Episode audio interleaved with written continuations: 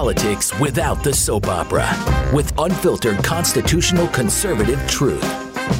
The Conservative Review with Daniel Horowitz. Welcome back, fellow American patriots and Minutemen standing at the ready to fight for the issues that matter in the way they matter, and most importantly, at the actual time they matter, not when it's too late, because we are always skating to where the puck is ahead of the curve, not being flattened by the curve. Daniel Horowitz back here for today, January 20th. It's already Friday, and I used to like Fridays, but now I hate them because I have so much in my stack here to get to, and the week is almost over.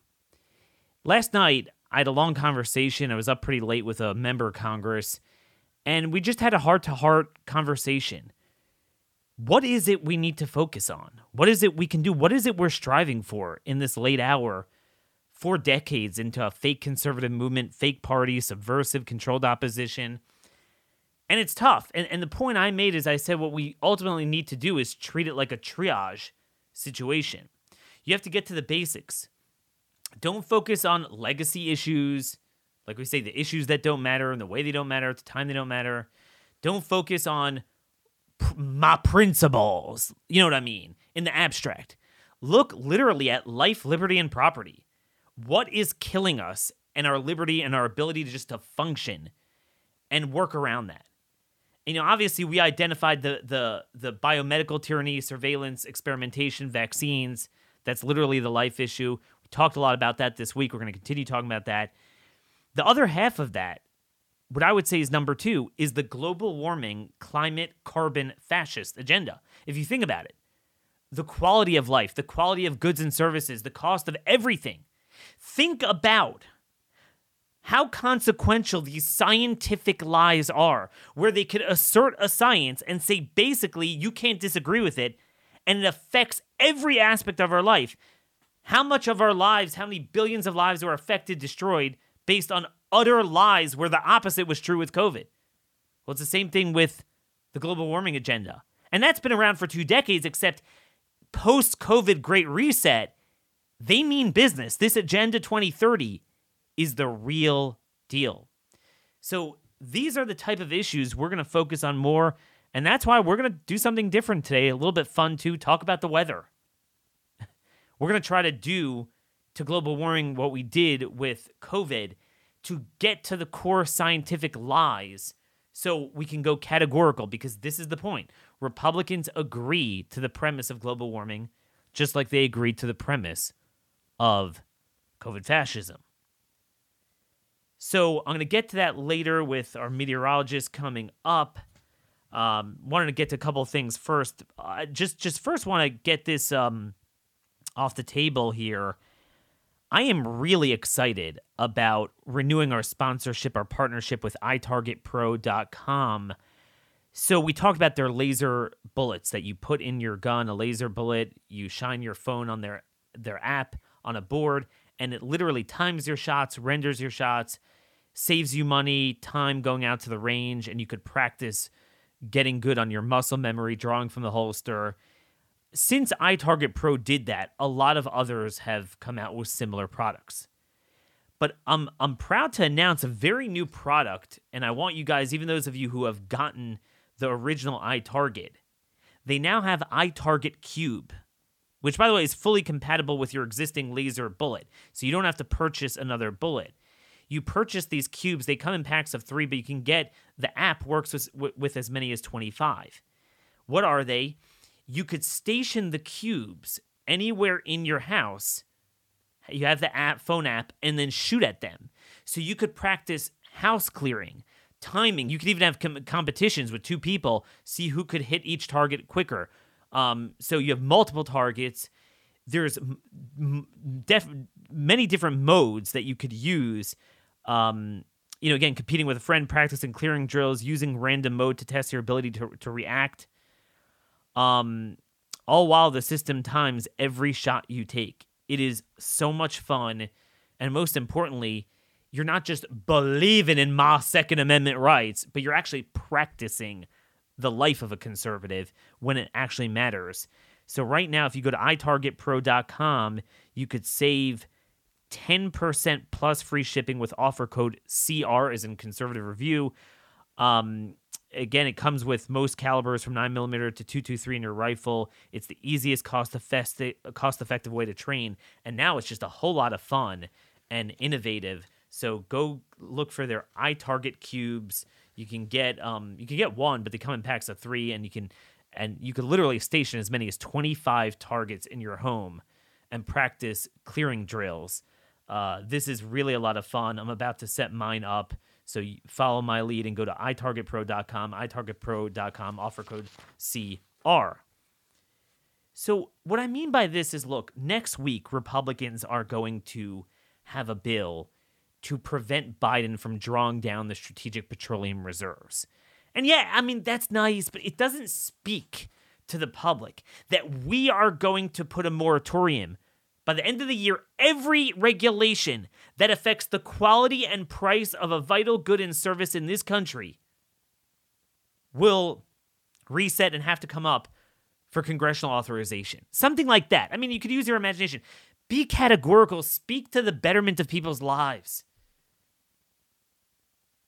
And, you know, tied into that, talking about fighting on the right issues and the way they matter and at the time they matter, House Oversight Committee they announce, you know, under James Comer, their first oversight hearing.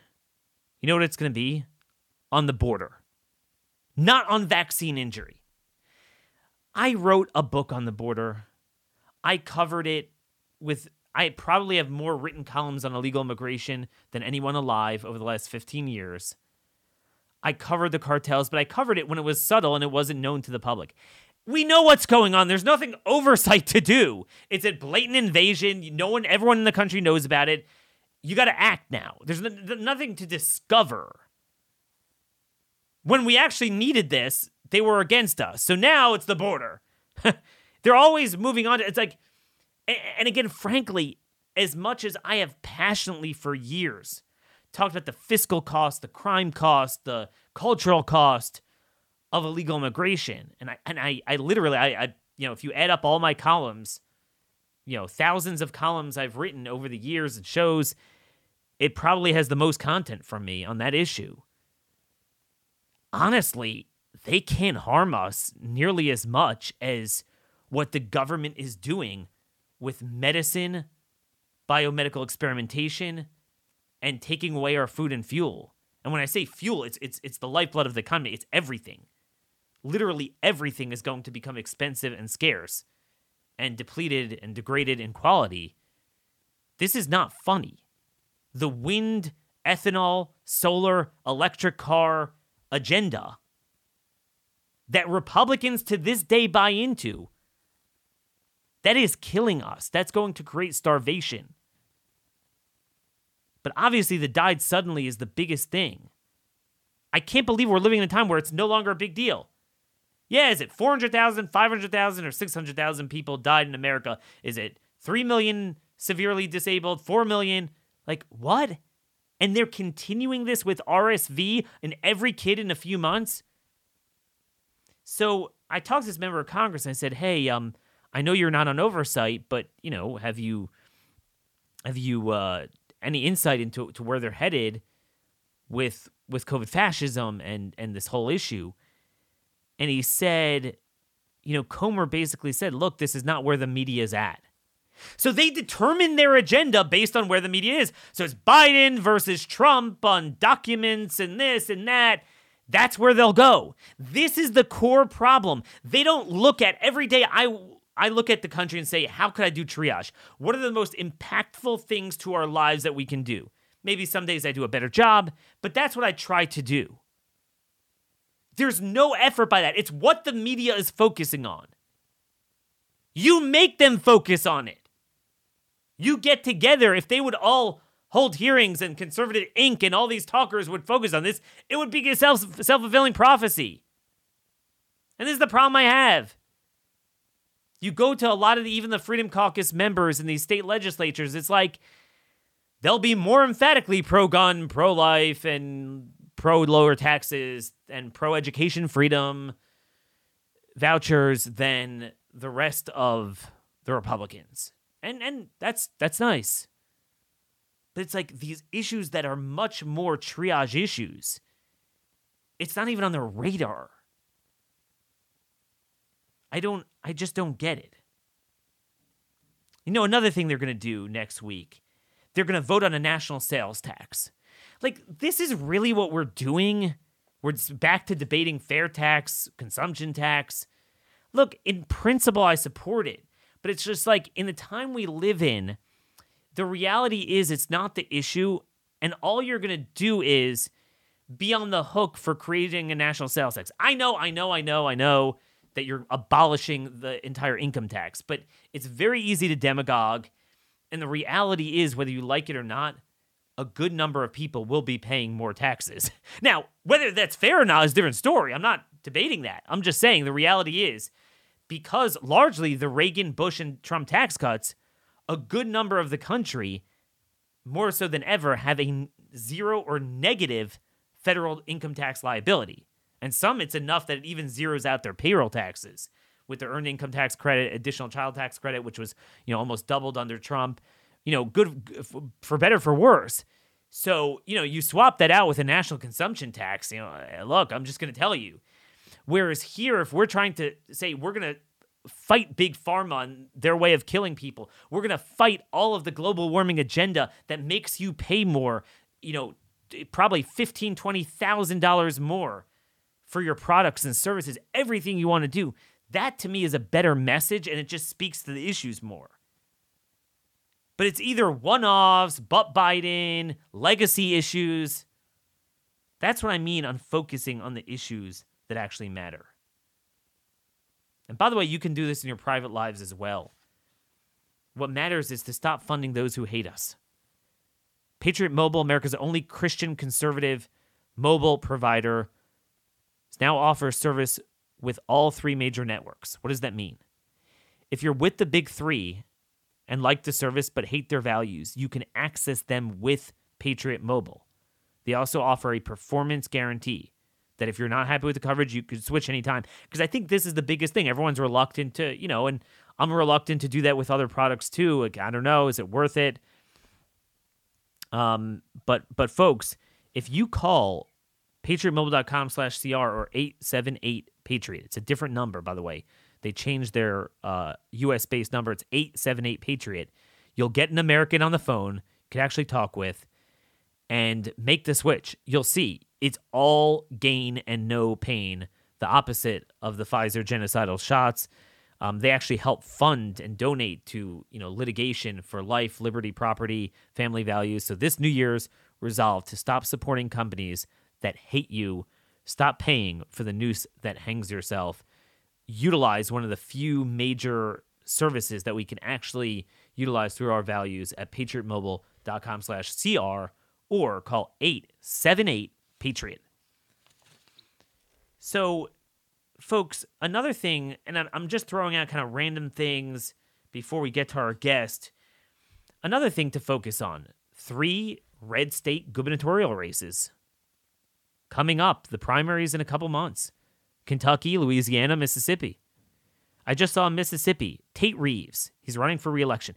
Typical do nothing corporatist loser that wastes a red state and turns it into nothingness and emptiness. Turns it into garbage. You know, this guy in this environment, think about it.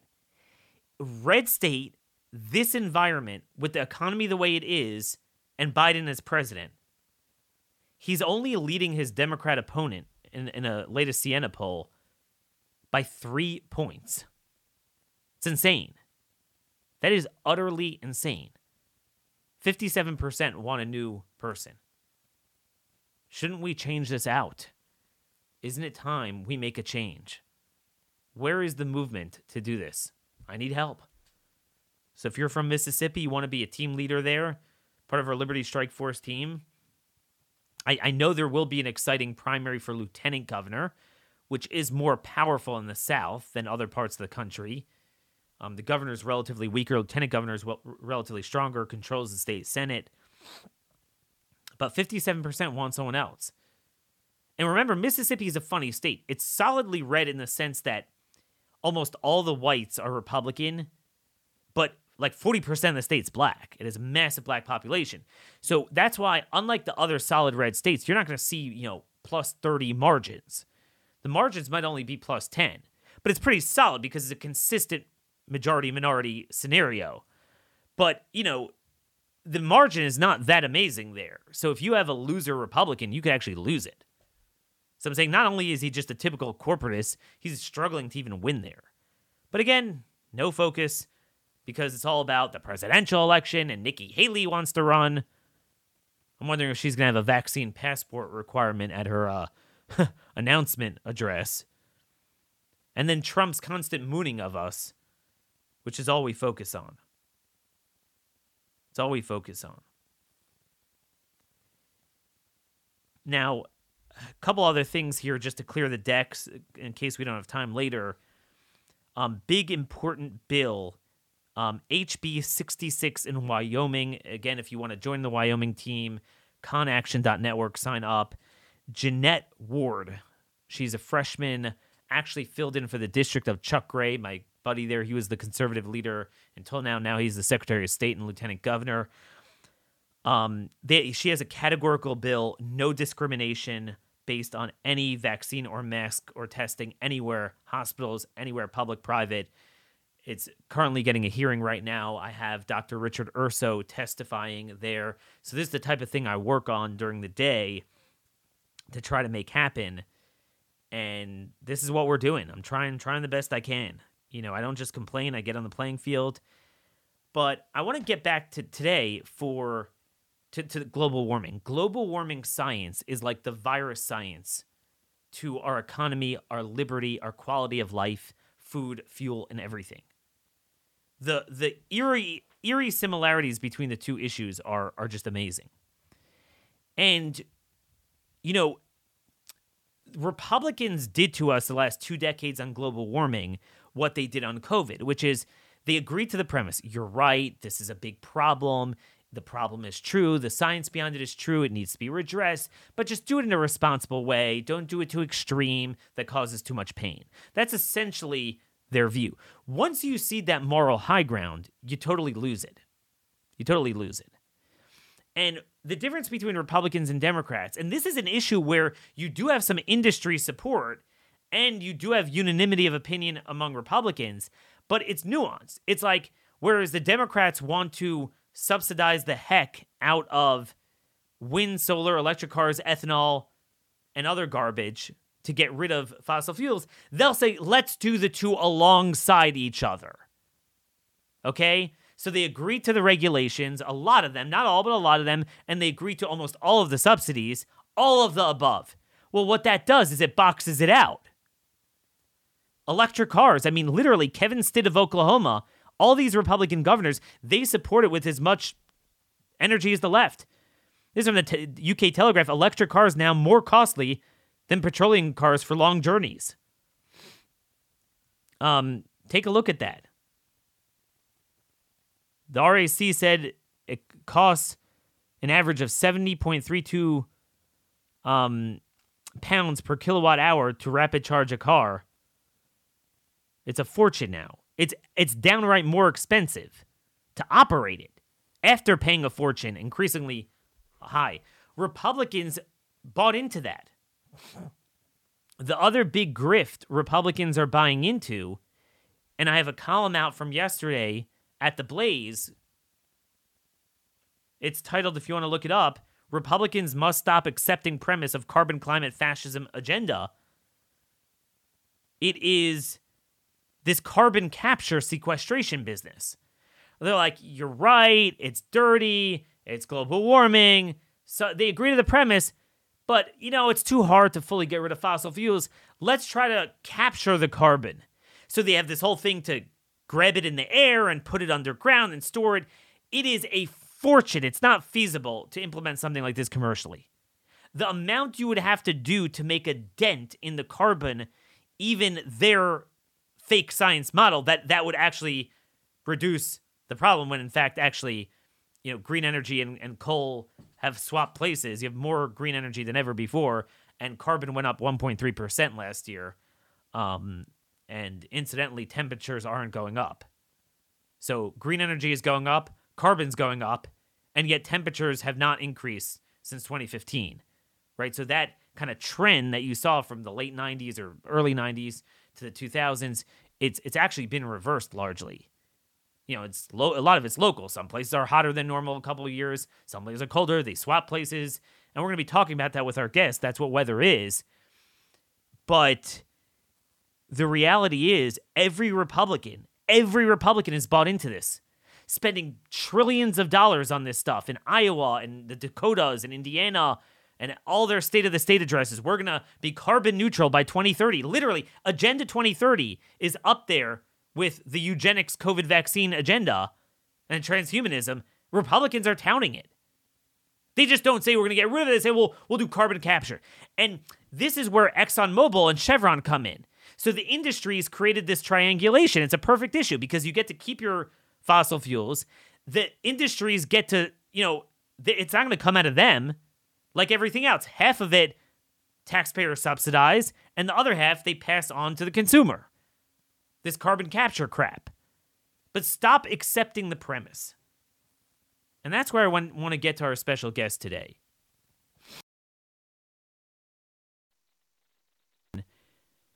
So, folks, as I mentioned earlier, my goal this year is to really get more into the nitty gritty of the carbon climate issue because what they are doing on this issue is the equivalent of what they did on COVID. And and one of the things that probably the greatest feedback I got in my career is aside from getting on the field with policy and everything we're doing in the legislatures, our activists, Liber- Liberty Strike Force teams, is the actual information we were able to put out. What they did and what they're going to continuously do, this is the way they pick our lock, is they pick a highly technical issue they create a problem or contrive a problem or a you know mixture of both. And then they turn to us and they say, "Look, this is the science. This is what the experts say. We're going to die if we don't do this." And then based on that premise, before a debate even commences, they shut it down and make life altering civilization changes based on that. Everyone knows now with COVID, that's what was done, that's what's still doing, that's what we're fighting. But with this, when you talk about food and fuel, and fuel is every aspect of our economy prosperity, access to goods and services, um, poverty, literally people eating and living, especially when you look at the third world and what they're going through. This is not funny anymore. And for too long, because it was a dense issue, just like you saw with Republicans with COVID, they kind of gave into the issue. Yeah, you're right, but maybe there's a more responsible way of doing it before you do something like that, you go to a doctor and he says, We're going to have to chop off your arm, right? We're going to have to amputate it. Well, I mean, there might be a time that that's true, but boy, are you going to make sure that's 100% sure and consensus before you go and do that, before we go and embark on this. And who says the premise is correct? But the problem is, you know, just like it took a Peter McCullough, a Robert Malone, a Ryan Cole to navigate some of those issues, same thing here. Most people don't know atmospheric science and the biology behind it, the physics behind it, the weather patterns. And like all industries that tie into this, you have the capture. And this is the thing 95% of scientists, of doctors, believe this is safe and effective. Whoops, actually, it's negative effective and very unsafe. Same thing with climatologists 95% believe in it. And we're left thinking, well, we kind of know it's wrong, but we don't know how to properly articulate it. They're very good at using superficial anecdotes. Um, you know, illusory evidence kind of looked like maybe the vaccines worked at the beginning, maybe it's worthwhile. That's what they do. So, with us today, and, and I really want to start this as a partnership. Um, someone I've long heard for many years wanted to have on is Joe Bastardi. He's the chief forecaster for weatherbell.com, a climatologist.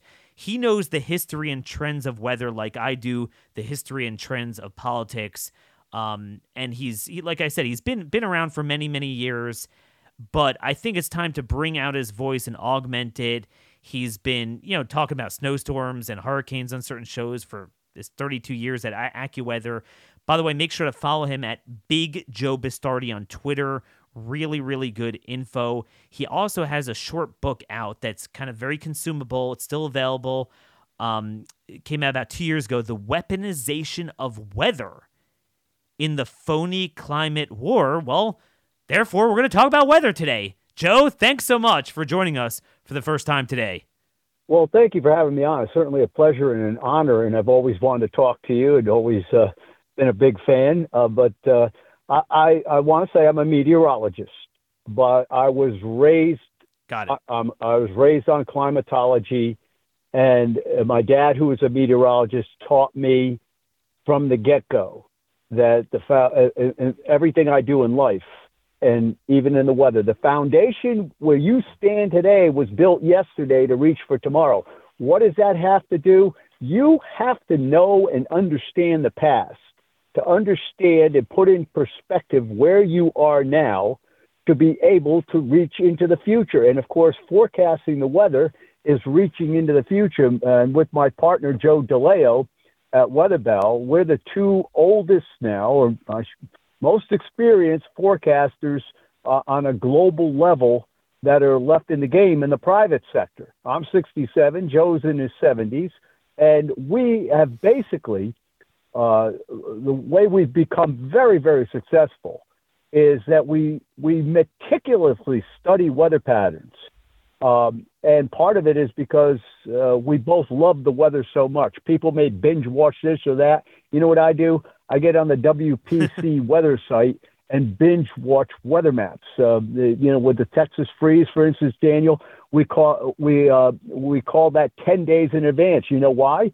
I was looking at maps back in 1899. They actually had weather maps, and you could see the similarities uh, setting up wow. that led to right. So uh, okay, with Hurricane Ian, we call that 10 days in advance. In fact, I had an article in CFACT. I wrote it on the Monday uh, nine days before. It didn't get on CFACT till a week before. And at that time, uh, uh, Ian was just a mass of clouds coming into the southeast Caribbean. And I said, "Attention, Governor DeSantis." This is a, this. You could go look at CFACT, Google it, and you could see these things happening. Now, the reason I can see things like that is because when I see a weather pattern developing, I have already seen it before because I've looked at map after map after map after map. Yep. So I have to apply what I do because in the private sector, and let me say, NOAA and the National Weather Service are outstanding in their forecasting abilities. So to to be able to justify someone paying me for something that they could get for free, essentially, I have to be better. I have to add value. Now I love that stuff. Yes. I used to I used to wrestle. I wrestled at Penn State, and uh, we were pretty good then. Not as good as we are now, but I learned to compete. My father always taught me you have to compete. And the weather, you, you don't compete against other people. You compete against the actual result. And this is a big, big problem with climatologists. Uh, none of them really have forecasted the weather. And uh, and I can understand. See, I know their argument about CO2. Wait a minute. Hold on a second. Hold on. None of them forecasted the weather. I want to. I want to take that slow. Okay. I want to take that slow. That's a very profound thing because this is what we noticed with COVID.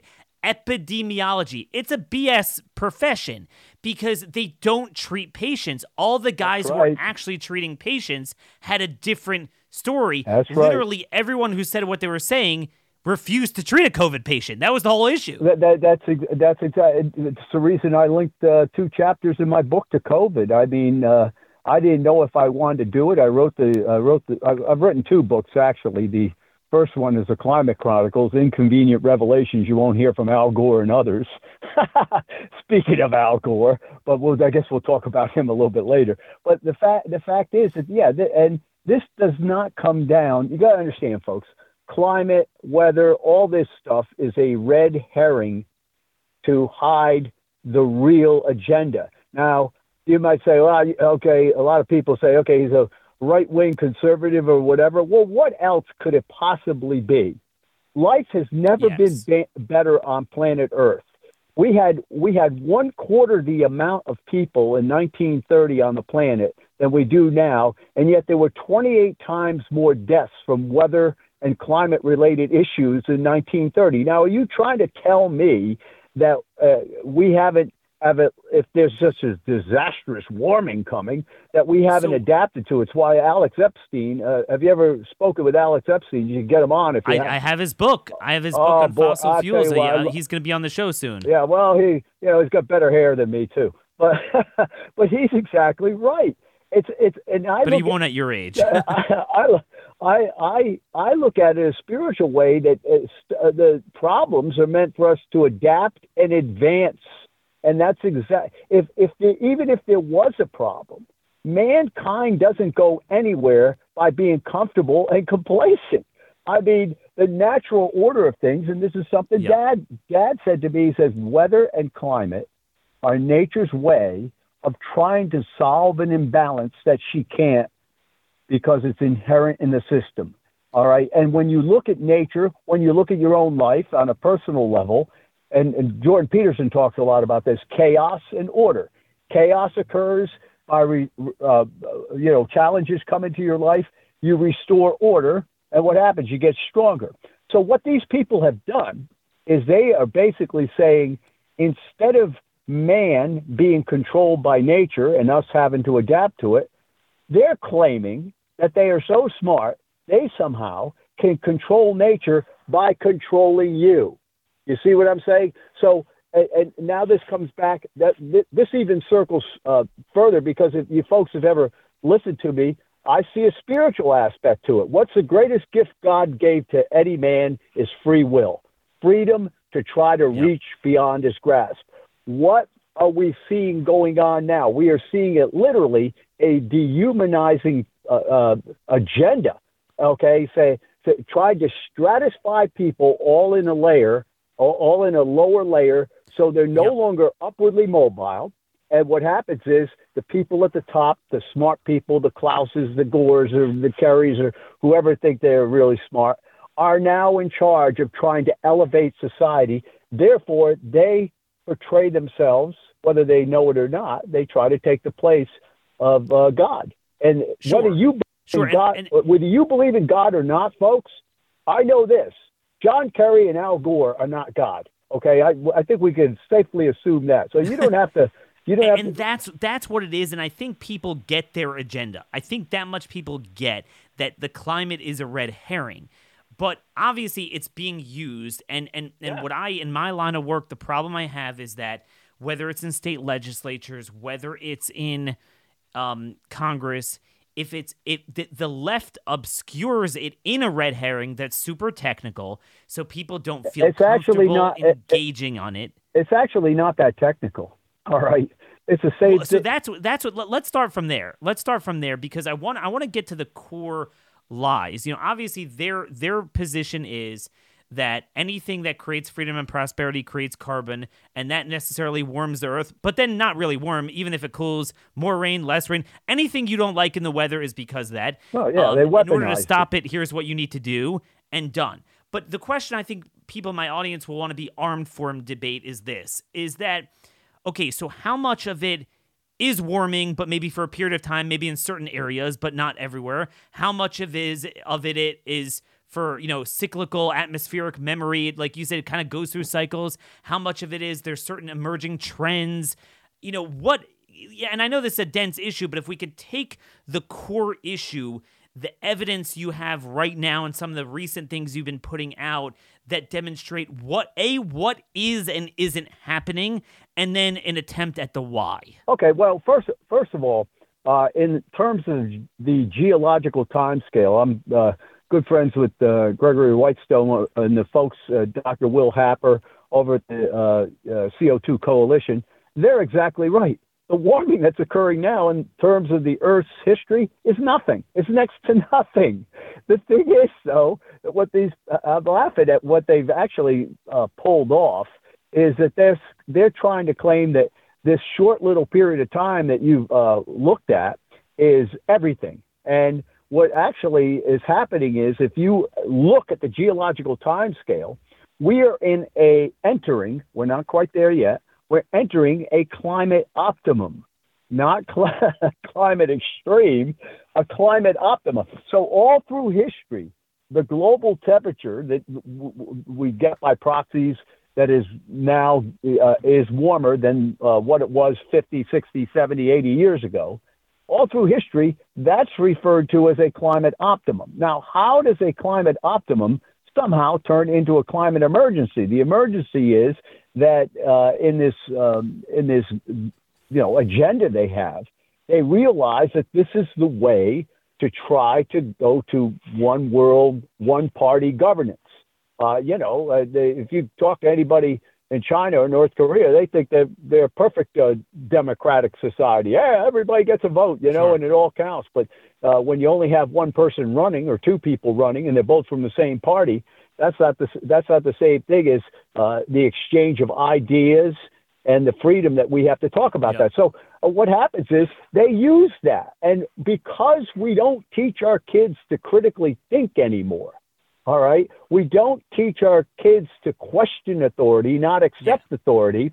This is what's this is what's happened. You know what? I I, I li- so in other words, what they would do is let let's just say Joe that you know I live here in Maryland, and a lot of the elites that govern America are in that I ninety five corridor from Washington to Boston, and you know, there's not been a lot of snow the last whatever five or so years, and this year is really almost, you know, we've gone to late January, no snow here. Well, that's it has been a very mild January.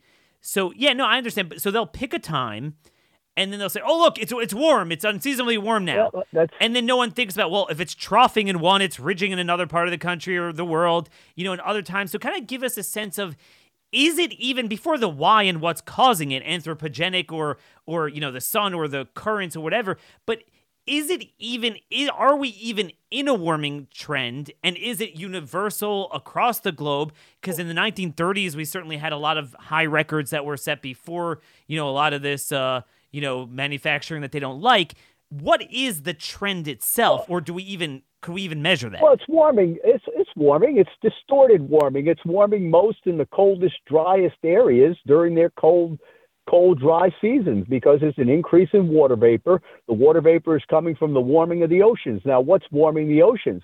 Their argument is that man's input of point zero zero zero zero one two five of carbon dioxide into the atmosphere has somehow become the magical carbon dioxide fairy that is warming the ocean. And when you look at the feedback arguments that they make, and uh, believe me, I I read more. I read more of the other side, the serious scientists, the Michael yep. Manns, the Trenberths. All these guys are serious scientists, and as long as the Earth keeps warming, they have the right to focus on what they believe is true. What they don't have the right to do is shut down other opinions, which is what yeah. they do because they don't want to get caught in the nasty little area of forecasting the weather because uh, I can tell a lot of times when they make statements, they don't forecast the weather. The classic example, and I'm, pre- I'm preparing a huge PowerPoint on this.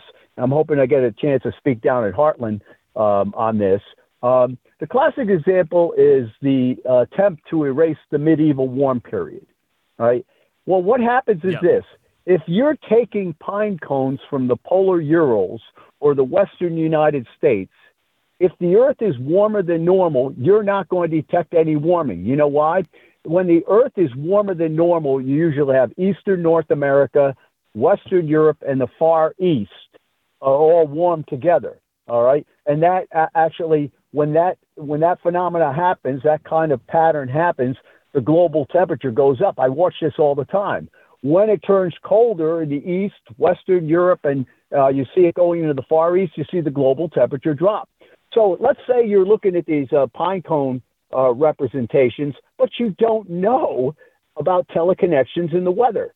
What you say is, well, that uh, the the warming in Europe was local. I can't find it in the polar Urals or where these bristlecones or wherever they come from, right? Well, you know why you won't find it? Because when it's warm in Europe, it's frigid in that part of the world, so you're not going to see it. Yeah. But there's no way. Look, it's tough enough to keep the eastern U.S. cold when Europe is warm. It, you know, we just went through this big warm spell with, uh, in, in Europe and the United States. When it was frigid in Europe, turned frigid in the United States. It's got very cold in Europe now. It's the Al Gore effect, folks. He's in Davos, so all of Europe is frigid now again. but it's, you're going to find it gets very cold in the United States over the next two weeks. It's getting very cold in the Far East, and wait till late February into March relative to averages. There's there's there's uh, something going on now, which I think that we may pull out of the uh, the, the cold spell for a while in mid uh, early to mid February, and then go back the other way, have a very late spring. That's what we're telling our clients. But you can see this stuff coming. You know why? Because I'm looking at maps from 1960, 1960, and lining them up. And what is what's fascinating about this, from my point of view, they're they're talking about oh the uh, the stratosphere is warming up, and that's a sign of global warming. No, it's not. When the stratosphere warms, the troposphere contracts or gets colder. So we look for, believe it or not, we look for stratospheric warming and sudden stratospheric warming events to tip us off that it's going to get very, very cold. So you understand that if you have a column of air from the surface all the way up to the top of the stratosphere, if the stratosphere expands and gets warmer, right? What happens to the, tropo- the troposphere underneath? It contracts and gets colder.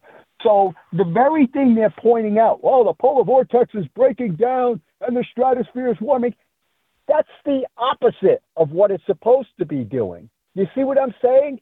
If if the stratosphere was cooling overall, then you say, okay, well that means that the troposphere, where we live underneath, it's warming because the column is expanding. The point of the matter is, they will make statements that are exactly opposite of what they mean. It's astounding watching this. And, exact and, opposite. And and this is what you find with COVID too. It was the exact opposite.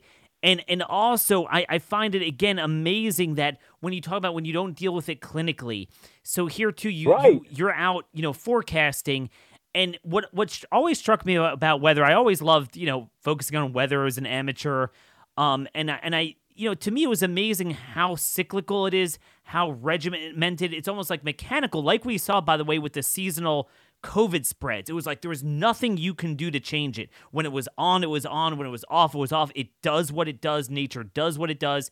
And here too, it's like when I was growing up, so I remember it being cold in the fall, and we would have even as early as March, April, you know, in the eastern United States, really hot springs. But then the last, I don't know, 15 years or so, you'll correct me on this, but it seems like we're really cold springs, late winter, but then the falls are really the warm air oh, remains oh, yeah. for a long well, time. This year was a little nuanced. I mean, so now how is that humans causing that? Now you, what's happening is, look, we have what we call distorted warming and and we have uh, meteorologists have things uh, something called saturation mixing ratios. And my professor, one of my professors at Penn State, Dr. John Cahir, has argued for since the 1970s when all this stuff was started going on. At that time, it was global cooling.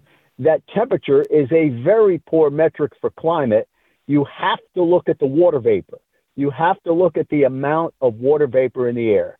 So what you're seeing is a reflection, a reflection of the oceans warming away from the equators. They're warming more in the northern oceans than they are in the southern oceans. Now, why would they be doing that? Uh, uh, uh I mean, is there a magic CO2 fairy that says, I bequeath thee in the North Pacific that this hot spot yep. will develop it? No, no. There, and uh, what I what I have put forth and I got I got a lot of people on my side of the issue that are bashing me too. I believe, and there is there is some there are people in the private sector that are looking at this, uh, people that look at volcanic activity, that we have had a great increase in underwater volcanic activity in the last 30 years, and especially in the Pacific Rim of Fire, but also in the Mid Atlantic, uh, the, the Mid Atlantic volcanic area, and that would make sense you know why it would make? I want you just to think about a basic tenet.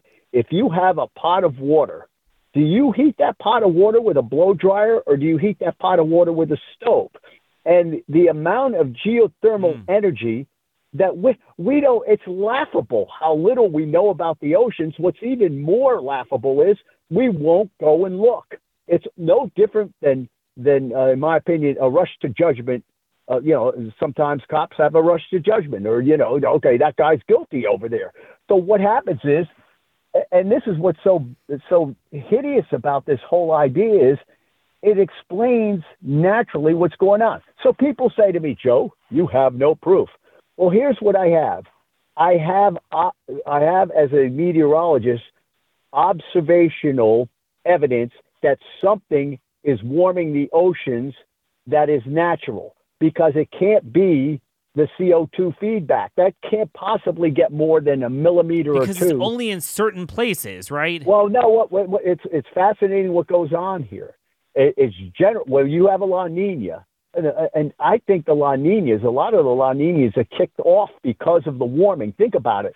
If you're if the Pacific Rim of Fire, which runs from east of New Zealand all the way back toward the western part of the Pacific, and then all the way around to south of Alaska if that if that has a lot of activity in it, you warm the ocean there. What do you do? What do you do when you warm the ocean there? You lower the surface pressures in Asia. What happens when you lower the surface pressures in Asia? You increase the easterly flow across the Pacific. What does that cause?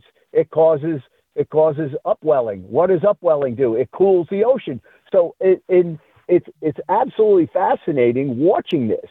And and and what I have done is I've outlined. I did I did this on CFACT about three months ago. I showed people the first big hotspot went off in 1985 in the North Pacific, and my my idea is that what's happening is you're getting you're getting that circulation that you have in the Pacific, and the water will conglomerate, uh, uh, you know, accumulate the heat in the North Pacific, and then, of course, the atmosphere will naturally fight back. The ocean will naturally fight back.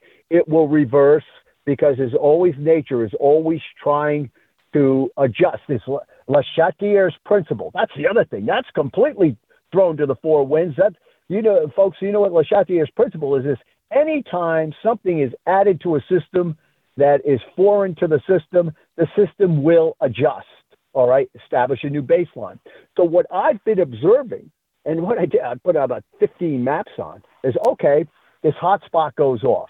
When we cool back down, the ocean is just a, oh, the overall oceans are a tiny bit warmer. Then another hot spot appears, and then there's still a tiny bit warmer. So the baseline of the oceanic temperatures has been increasing. Well, what does that do? That puts water vapor in the air if you look at the correlations between water vapor, I've, I spoke about the saturation mixing ratios. That we don't have any such thing correlation of CO2 to temperatures. We have it for water vapor, though. If you look, a tiny, tiny amount of water vapor. One, listen to this: one tenth of one gram per kilogram of water vapor increase, where it's 40 below zero, will increase the temperature. Te- uh, it correlates to a 10 degree temperature increase, right? Mm. That same that same if you wanted a 10 degree temperature increase in the tropics, you would need 90 times the amount of water vapor. This is why the whole climate the climate migrant issue, Al Gore. I mean, yeah. could, could, you could you discuss that a little bit about about Latin America, where they're coming from the southern hemisphere? It's, it's, there's no there's no warming trend there's there, no right? warming that a human being living for 30 years can possibly detect. I, I think it is warmed in those areas maybe one tenth of a degree in the last 20 years, as opposed to the Arctic. And all the Arctic, yeah, I got to tell you something, folks.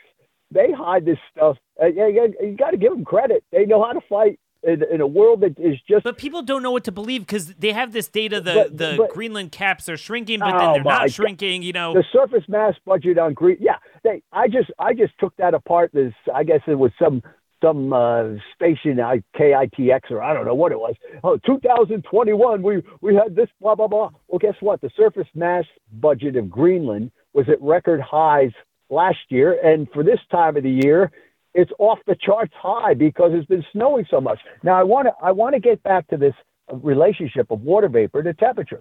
So what happens is naturally you see the warming in the Arctic during its winter. If you look at the Arctic in the summer, for the last 70 years, it has not warmed. Now, why would that be? Because there has not yet been enough water vapor put into the air to affect the temperature at 32, 33. It affects the temperature at minus 30, minus 35. So when when they do the whole the global temperature is warmer than ever and we're boiling, It's, it's distorted because it's all in the north. Now, listen to what this does. When it warms more in the in the polar areas than it does in the equator, and you guys can all use this at the water cooler today. You know what that does? It decreases zonal potential energy. What is zonal potential energy? It's the gradient between the poles and the equator. What does that mean? Well, guess what? The atmosphere is less likely to get into a fight, and that uh, when it does get into a fight, yeah, I mean, it can do whatever it wants to do.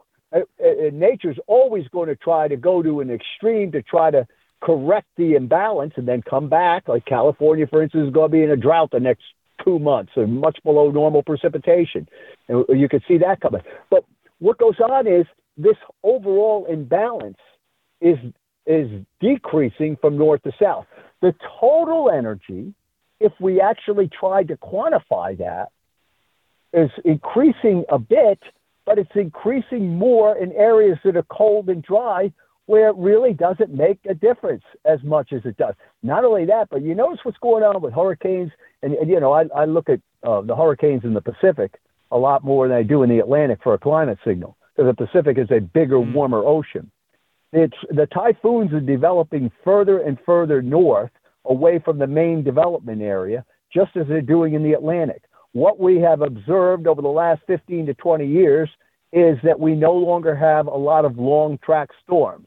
Okay, people say, well, we had uh, Irma. Yeah, Irma.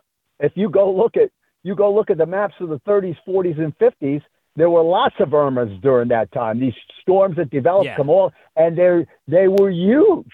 You people don't understand. Okay, you live in you live in Baltimore. When the 44 hurricane came by Maryland, all right, came by Maryland, it drove 20 feet of water into Atlantic City. 20 feet of water. The winds gusted to 156 miles an hour out of the north at Cape Henry. The diameter of hurricane force winds was reportedly, when the recon went in there, was reportedly over 500 miles, 200 miles to the west, 300 miles to the east. The 44 hurricane was a monster. You take Hurricane Donna. Yep. Okay. What I'm saying is, Ian. But you but you didn't have mass media back then. well, no. But what I'm saying is the storm, they get as strong at the center, but they're not nearly as big anymore. Why would that be? Why why did a Dorian hit the Bahamas as a five when it finally got to the United States? It was a one. Or Matthew coming through the Bahamas as a four or five. Or Irene coming through the Bahamas as a four, reaching the United States as a one. That didn't used to happen. These storms used to just hit full on. Donna, Carol, Edna, Hazel, just one after another. 33 hurricanes, unbelievable, right? They, yeah, 1933 hurricane. Yeah. Uh, I'm on a roll now. So the uh, last 20 years, we haven't had much. Yeah, well, you know, we in have, terms of these direct have, hit. We have smaller, compact storms. Why is that? Because the energy budget is being distorted in the tropics. It's being spread away from the tropics, right? Now, here's what's really interesting. The global the global warming theory says there's supposed to be, you know, these, these the warming in the Arctic that's taking place. That's supposed to be occurring over the tropics. That's what that's and that was going to lead to the tremendous runaway feedback because if you start warming the air in the tropics and it feeds back, you in a heap of trouble, boy. Now that would concern me, but it's going the opposite way. You understand that? And what's what's really crazy is, and there's a paper coming out with Dr. Willie Soon and the uh, the Connolly's father son team from Ireland, where they've got, I believe, over 45 million balloon measurements, and they've discovered that the Hadley cell. Now, what's a Hadley cell? It, it's a it's a it's an area over the over the tropics where air rises. It's, uh, and, and the, what they were expecting was that the tropics were going to continue to heat up, and the Hadley cell, because air is rising over the tropics, is going to continue to pump moisture into the atmosphere over the tropics, and then lead to the heat, the um, uh, the feedback. Well, guess what's going on? The Hadley cell is weakened, and you know I know that that the uh, that uh, Dr. Soon, who's an astrophysicist, you know I know he's right because it's drying out over the tropics. And so if it dries out over mm. the hmm. tropics, the air is sinking over the tropics. It's not that's and that is huge because it. In other words, uh, Joe, let me let me just zoom this out a little bit. So there, there's a lot of obviously a lot of dense material, and I want to kind of develop this throughout the year and have you back. We're almost out of time, but to, to zoom this out, the point is there are so many factors that go into these cyclical trends in the weather throughout the world, different parts of the world, different oceans, the atmosphere, that you could easily glum onto a trend at any moment and stick your superficial theory in and if you have an agenda and superficially it will look like it's true. But you're what you're developing is now in your mind you're not saying definitively but you're putting forth a hypothesis of what would better explain the timing the locations of these warming trends. I just want to end with two things in terms of this trend so you're saying there, there is a trend and you're putting forth a hypothesis of what's causing it um, do you think this is a long term trend? Um, well, or this could easily reverse in 10, 20 years? We could be talking about cooler trends in those areas. Well, only God knows tomorrow. The rest of us just guess, but it's self limiting because the warmer it gets, the tougher it is to make it warmer. That's the nature of heat. If you act, people understand mm. heat, okay, that's the first thing. Second thing is, when it turns colder, it does so suddenly. Now, you made a great point. You made a wonderful point. Springs are seem to be getting later, and they seem yeah. to be getting later, and uh, the falls are lasting longer. You know why springs are getting later? Because it's snowing more across Canada. Uh, and why is it snowing more? Well, even though it's a little bit warmer in Canada, it's more water vapor, so it's snowing more. You know what happens when there's a lot of snow on the ground? Uh, and the, the Great Lakes have a lot of snow around them, well, guess what? It leads to the later springs that you're seeing. That yep. is a Daniel. It's unbelievable. My dad gave me a book when I was eight years old. He was a he was uh, A and M at the time, and I lived lived down there at A and M. A big Aggie fan, right? But he gave me a book because he saw how addicted to the weather I was as a kid. And my dad was a meteorologist. It was a chapter. it was a chapter in the book about climate change, and this is back in 1963 it describes perfectly what you're saying and what you're seeing going on right now. That there be more water vapor in the air, it'll start snowing. Northern hemisphere snow is increasing, right? Uh, uh, we're getting more snow cover in the northern hemisphere, not less overall. And so what happens is it comes, it does come down to the idea that you know you have this gradual warming and uh, relative to the entire history, and people have weaponized the weather. And by the way, shout out to it was Sean Hannity that put that idea in my head because I have a chapter in my first book, The Weaponization of Weather. And when I wrote that book, I noticed a lot of people started uh, picking up on that term. I'm not saying that I was uh, original, but the, the book had it in there. He says, You got to write an entire book on that. And uh, I did because I thought that it needed to be understood that they are weaponizing it. No different than they, well, when they weaponize COVID. You're going to kill your grandmother and grandfather because you don't have a shot or whatever. What is that? That's a form of weaponization, right? What any anything? Look, if truth is a trait of God, all right. If you believe in God, truth uh, truth is a pathway to God. What is hiding the truth, distorting the truth, or telling lies a trait of? Where does that come from? All right. Yeah, and so if if Paul Harvey, folks, said this back in 1965 is a great. If I were the devil, go Google that. And you know, people go, ah, I don't want to hear all this stuff. But you, you got to understand. I'm not saying that Joe Biden or Al Gore are evil, but there are certainly ideas out there that run counter to the design of a country yes. that was founded as one nation under God not one government instead of God. And I think that's what so, you're seeing now. So, where are the other people in your profession? I wanted to talk about that. I think everyone understands now how you create unanimity of opinion in the medical profession. We saw that, the sciences. Um, but in your profession, are there more people, or do they just kind of blindly think, like, yeah, I mean, if we would have a little bit less carbon in the air, you know, the Miller B nor'easter storms would go 15 miles more in this direction. Like, you know, they really believe that. I, I, I, you know what? I try not when when I'm with other meteorologists. Uh, you know, to me, it's like arguing over uh, who's better, the Phillies or the Mets.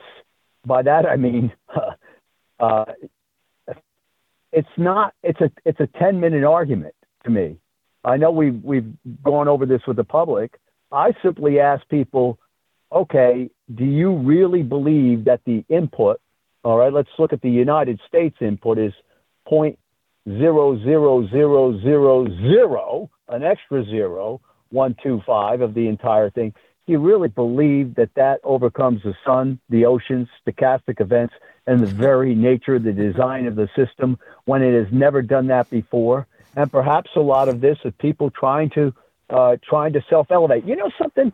When you erase the past and the greatness of the past, it naturally makes you look better, doesn't it?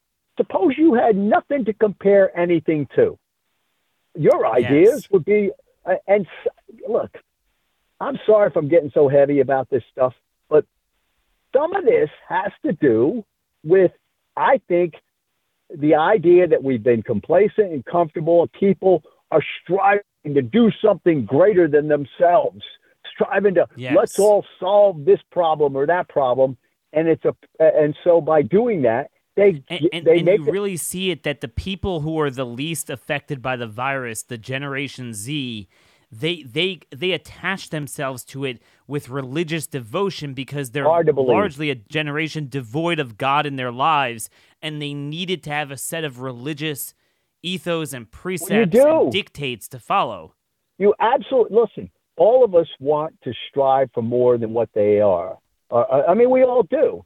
My idea is, and my wrestling coach at Penn State when I was here was one of the first men on the beach in Normandy, William Koll and he said, The rise of the individual leads to the rise of those around him in a free and competitive atmosphere. That's how we designed our wrestling team at Penn State, and it's it, it, it's even better now. But he would always preach that Amer- uh, wrestling was America's sport because the entire team. Let's say you have a, a tough weight class, okay. The the weight classes around it are usually tough because guys are butting heads and competing. We have created a society that is exactly opposite of that today.